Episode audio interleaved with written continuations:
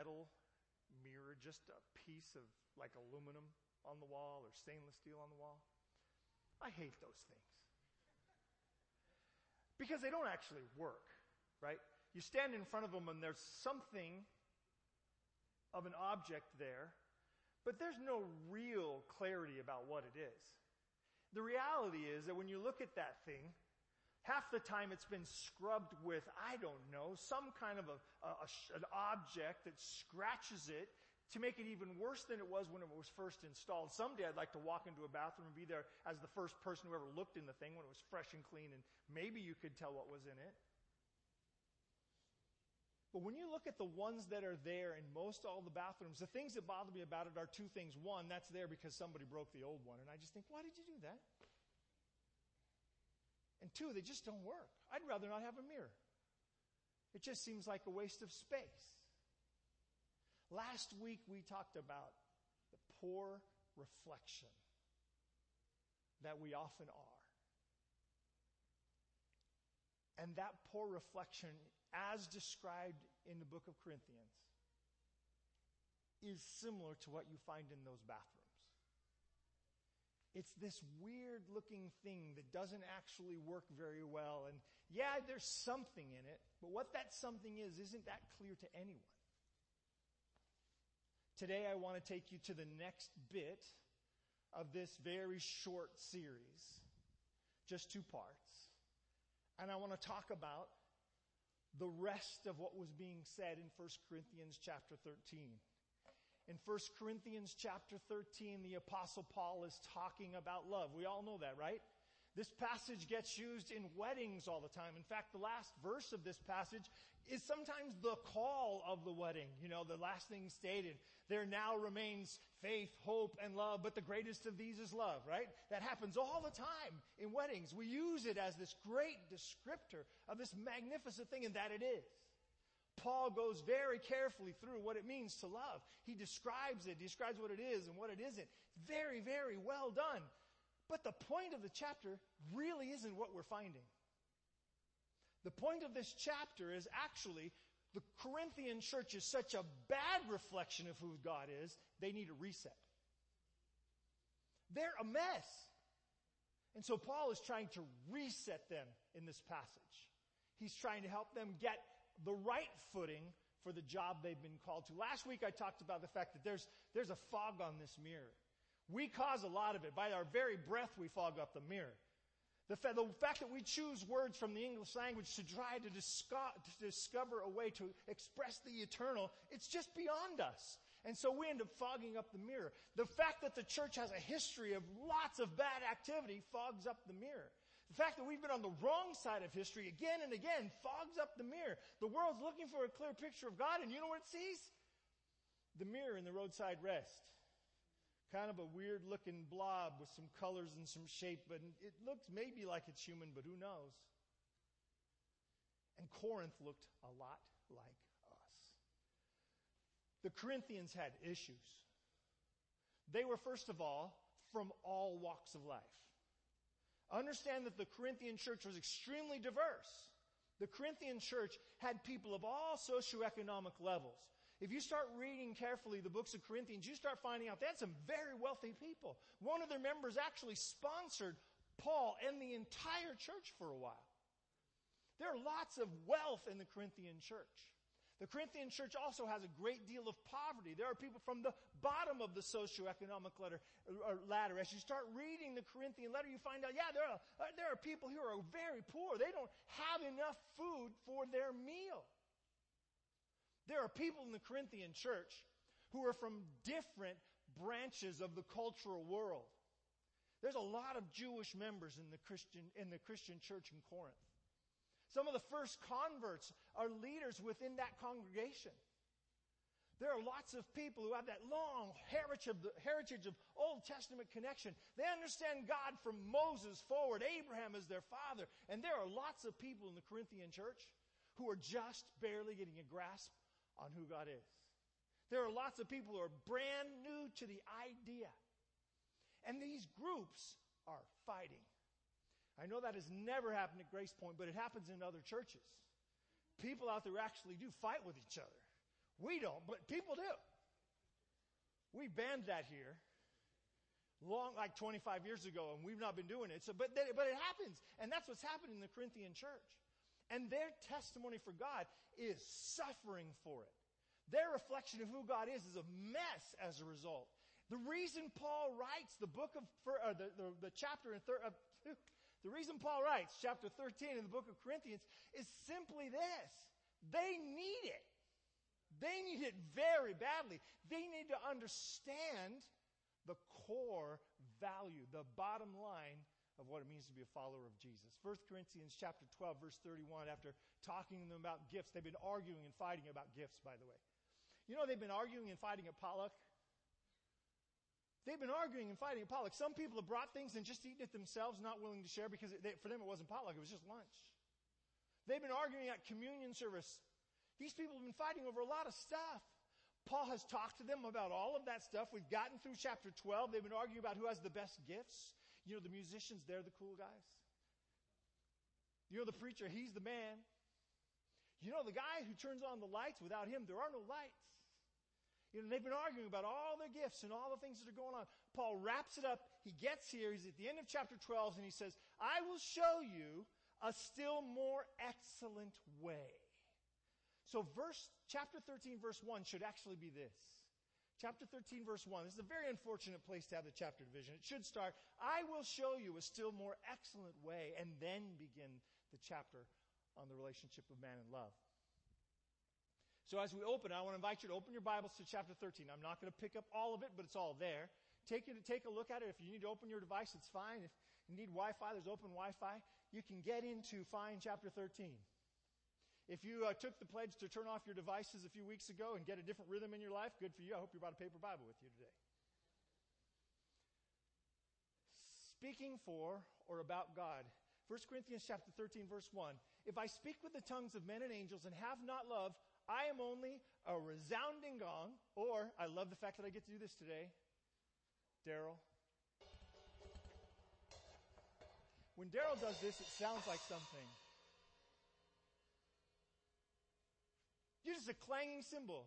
You have no value. You're just noise. If you're speaking for God without love, you're just noise. Now, this kind of gets home to me because I speak on behalf of God. But I want to say we all speak on behalf of God. Our voices are heard on a regular basis at work, at school, wherever we are. Our voices are heard on behalf of God. People often say of Christians, I hate this, but they say it all the time. They say, eh, this happened and this happened, and she's a Christian. You know what they're saying? We expect more of them. Those people live by a higher standard. What happened here? This is out of place. They're actually giving a compliment to the Christian church because saying the activity that that person per- performed is out of place with what God called them to. Now, sometimes somebody says to me when I, when I won't give them the money that they, ha- they want me to give them, and you're a Christian? The answer at that point is, yeah, and you're a thief. You don't have to just be, be, be, you know, hogtied by that idea. But the concept when somebody says, man, a bad thing happened at the hands of a Christian, that's a good thing for them to say about church. It's a bad thing for them to say about the individual believer, but it's a good thing for them to say about church. If I am speaking on behalf of God, now don't get caught up in tongues of men and angels. Don't worry about that. Just, just think about your own voice. If I am speaking on behalf of God, if I am standing there as a representative of God, and there's no love in my speech, there's no love in the way I go about it, I'm just making noise. And my testimony is just noise. My invitation, hey, why don't you come to church? Well, if it wasn't backed up by love, the person says, why would I go with you? They may not say that out loud, but they're saying it. They might be more polite than that and say, well, no, thanks, I'm busy. every Saturday for the rest of my life, I'm pretty busy, I think. Cartoons, I gotta watch those cartoons. And I'm just picking it up, just pieces. If I have the gift of prophecy, knowledge, or faith without love, nada. I am nothing. Giant zero. Now think about these gifts. Gifts of prophecy, knowledge, and faith. Now he's not just talking about informational knowledge. He's talking about God revealed knowledge. If I had the gift of prophecy without love, It's worth nothing. I am, in fact, nothing. I can call myself a prophet, but if I have no love in what I'm doing, nothing. If I've been revealed knowledge, if God has given special revelation of knowledge to me and there is no love, nothing. Now just think about this on a practical level. You ever had a really smart teacher who was cranky? How'd that work for you? I had a teacher once who bragged about how they gave bad grades. First day of class. This is not a good way to start. He was not going to be my favorite. Still isn't. I'm still thinking about it. And I'm practically an old man now. I had a teacher who used to throw things at us across the room. I learned a lot from her, but I don't like her. She had a great deal of knowledge to share, but there was no love. I once had a pastor whom I loved dearly, who visited, who reached out and touched people who always knew what was going on in the church, couldn't preach a lick he was terrible. He, I mean, he was terrible. He was worse than terrible. I don't think he ever wrote anything for his sermon. I think he just got up and kind of started see where it go. But the man loved us. And as bad as that was, people came every week. Because during the week, he loved us. Now, I'm not recommending this. Bad preachers should figure out how to do their trade, but man, that love made a huge impact on me. Pastor actually is the one who baptized me. And it was because he loved me. Was because no question in my mind. He cared about what was going on in that church. Without love, those things are of very little value. With love, they are transformative. Love of God makes a huge impact on what's going on in the church. Paul would say to the Galatians in chapter 5, for in Christ neither circumcision nor uncircumcision has any value. You know, the argument about in the church was which was the most appropriate thing to do, whether you had to be circumcised to be right with God or uncircumcised to be right with God. Lots of conversation about it back and forth. Ladies, aren't you glad some, some conversations are just about the men? This is a conversation I think the women in the church went, you guys just have your way about that. Just talk about that. Enjoy yourselves. At the end of the day, Paul says it doesn't really matter. The only thing that counts, note the word, the only thing that counts is faith expressing itself through love. Faith expressing itself through love. Prophecy expressing itself through love. Knowledge expressing itself through love. If those aren't there, it's really nothing. They have no value. No, no, these are the, these are the big gifts. These are big deal. Jesus would call us to have these things. Jesus would call us to have great faith. And yet, if there's no love in it, it's nothing. Nothing. Paul would then go on to describe it this way. Now remember, he's talking to a group of people who have been fighting, who've been contentious, who can't get along, who culturally are all messed up, who don't want to be together. Prophecies will cease, he says. Those of you who think it's really cool that you're the local prophet, and there were people within the Corinthian church who thought it was really cool because they were the local prophet, prophecies will cease. Tongues will stop. Now, this was their big one. They thought this was numero uno. They thought this was the best thing to have in the church. Paul will reset all of that. He always, in his lists to them, makes this the last thing that he talks about. Tongues will stop. Prophecies will cease. Tongues will stop. Inspired knowledge, vanish. Gone. One of the frustrating things about getting older is I spent a long time learning the things I was trying to learn. And as I get older, I forget some of the things I've learned. I spent a lot of time and some, some, some significant money on learning those things. And now they're slipping away.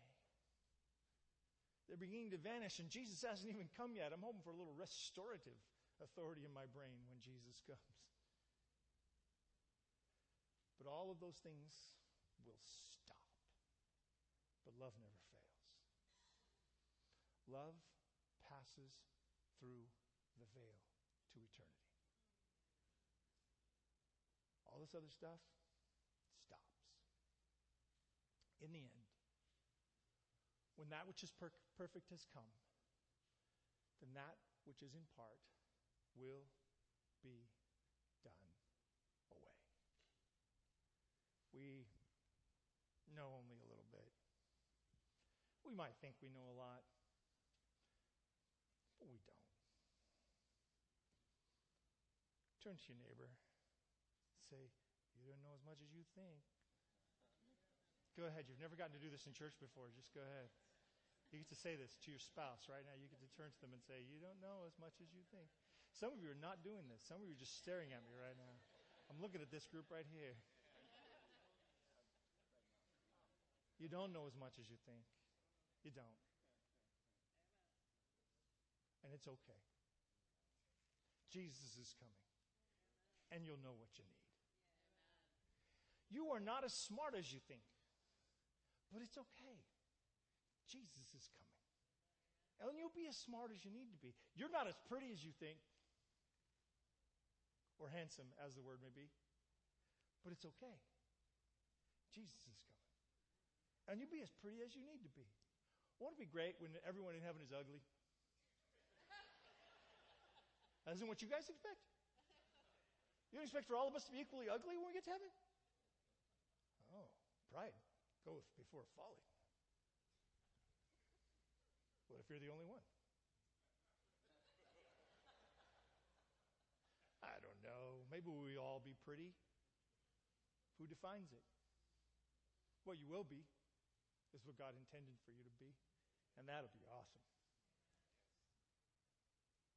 See, Paul is simply saying to the Corinthians, look, you've got, you've got all kinds of problems here. And all of your problems are temporal. All your problems are based on the issues of now. You're not looking at heavenly things. You're not living like heavenly beings. You are by faith people who are not belonging to the earth anymore. This is not your home. You are bound for a different place. You are onto a different place. And in that place, prophecy doesn't matter. All your knowledge doesn't matter. All the stuff you're arguing about won't matter. Who's rich won't matter. Who's poor won't matter. Who's bald won't matter. Who's got hair won't matter. Who's thin won't matter. Who's fat won't matter. None of this matters. Because when Jesus comes, all those things are wiped aside and you get a fresh start. And you know what passes through the veil? You guys understand what passes from here to there, what goes from here to eternity is love.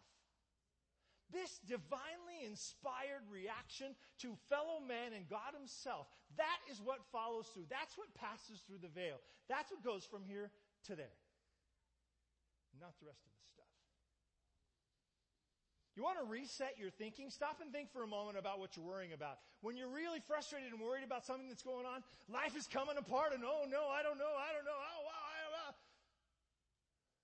Stop and think. Is this thing going to heaven? When your car breaks down, and you're really stressed out about it. Oh no, I love this car. I don't want to have to buy a new car. This is my favorite car ever. I love it. Just ask. Cars on the golden streets? Nah, probably not. Somebody will do burnouts and then it'll just be a mess. When you're looking at your house and you're worried about the, the fact the paint's peeling or your lawn needs to be fixed. I mean, my, if you looked at my house right now, my lawn's terrible. Somebody needs to take care of that thing. Somebody has, needs to have some more energy and time to be there. It needs some work. But you know what? I get to heaven, Jesus gets a whole new lawn. Not that big a deal, man. When you have a fight with your spouse or your kid, could you, could you ask, is there a heavenly value being expressed here or am I fighting over some earthly issue? Am I worrying about a heavenly thing here or am I worrying about some earthly issue? It resets a lot of the thinking. If you just remember, not much from here gets to there. And the apostle Paul is saying, look, Corinthians, you guys are a mess. And the mess is being caused not by anything of value to God, just by the things you guys are caught up in. Let it go. He's saying, here are the things that we'll pass through from here to there. And it is pretty simple, guys. It is not much. He says, you don't even understand what's coming. We see only in a mirror dimly. Think about it.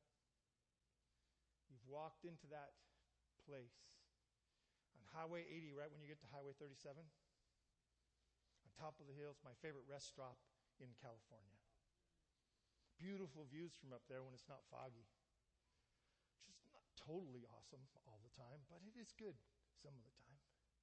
Last time I walked in there, I went into the bathroom. You know, after primp. Why are you laughing, Ellen? Wash my hands, look at this mirror, and there's this scratched up piece of stainless steel.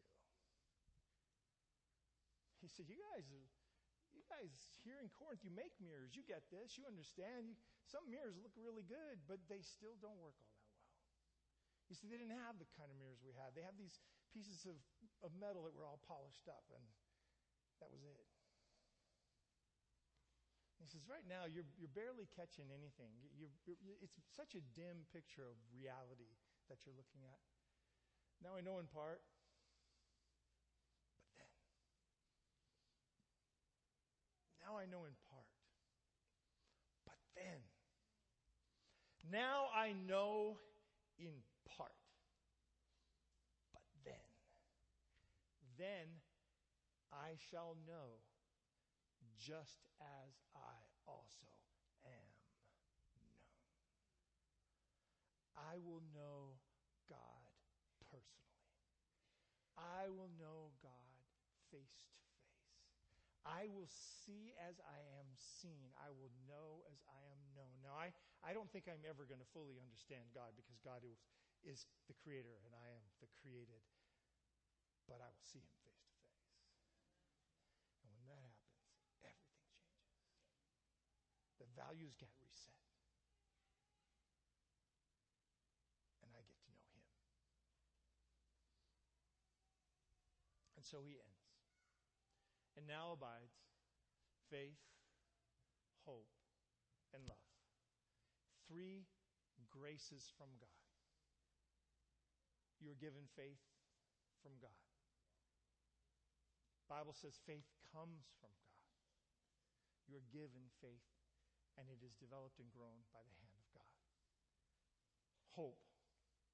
Hope is that wonderful thing that ties back to faith that says, if I, if I believe God, if I trust God, that I can hope that there's a different future. I can hope that something ch- can change. I can hope that there may be an impact that I can't even touch. Three graces of God faith, hope, and love. But the greatest of these, the one that will pass through the veil, is love. That's all that's left. In the end, it's just love. So the church in the world, and the church in your seat, is kind of a fogged up mirror. It's kind of messy. It's kind of hard to make a clear picture out of what you're looking at. If you, if you move around a little bit, you can get some here and there. But ultimately, what people measure the church by. Ultimately, what the world measures Jesus by is whether or not the people who claim to follow him love them. Let's pray. Father God, It is so far above us to love like you.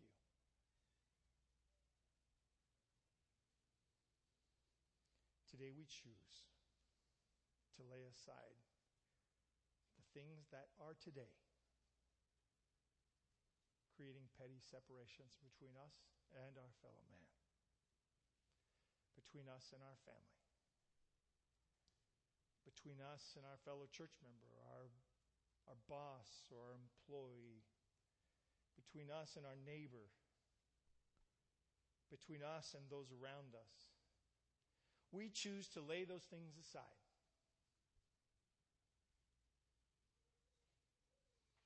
We choose to be vehicles of your love in this life and ultimately expressions of Jesus in this world.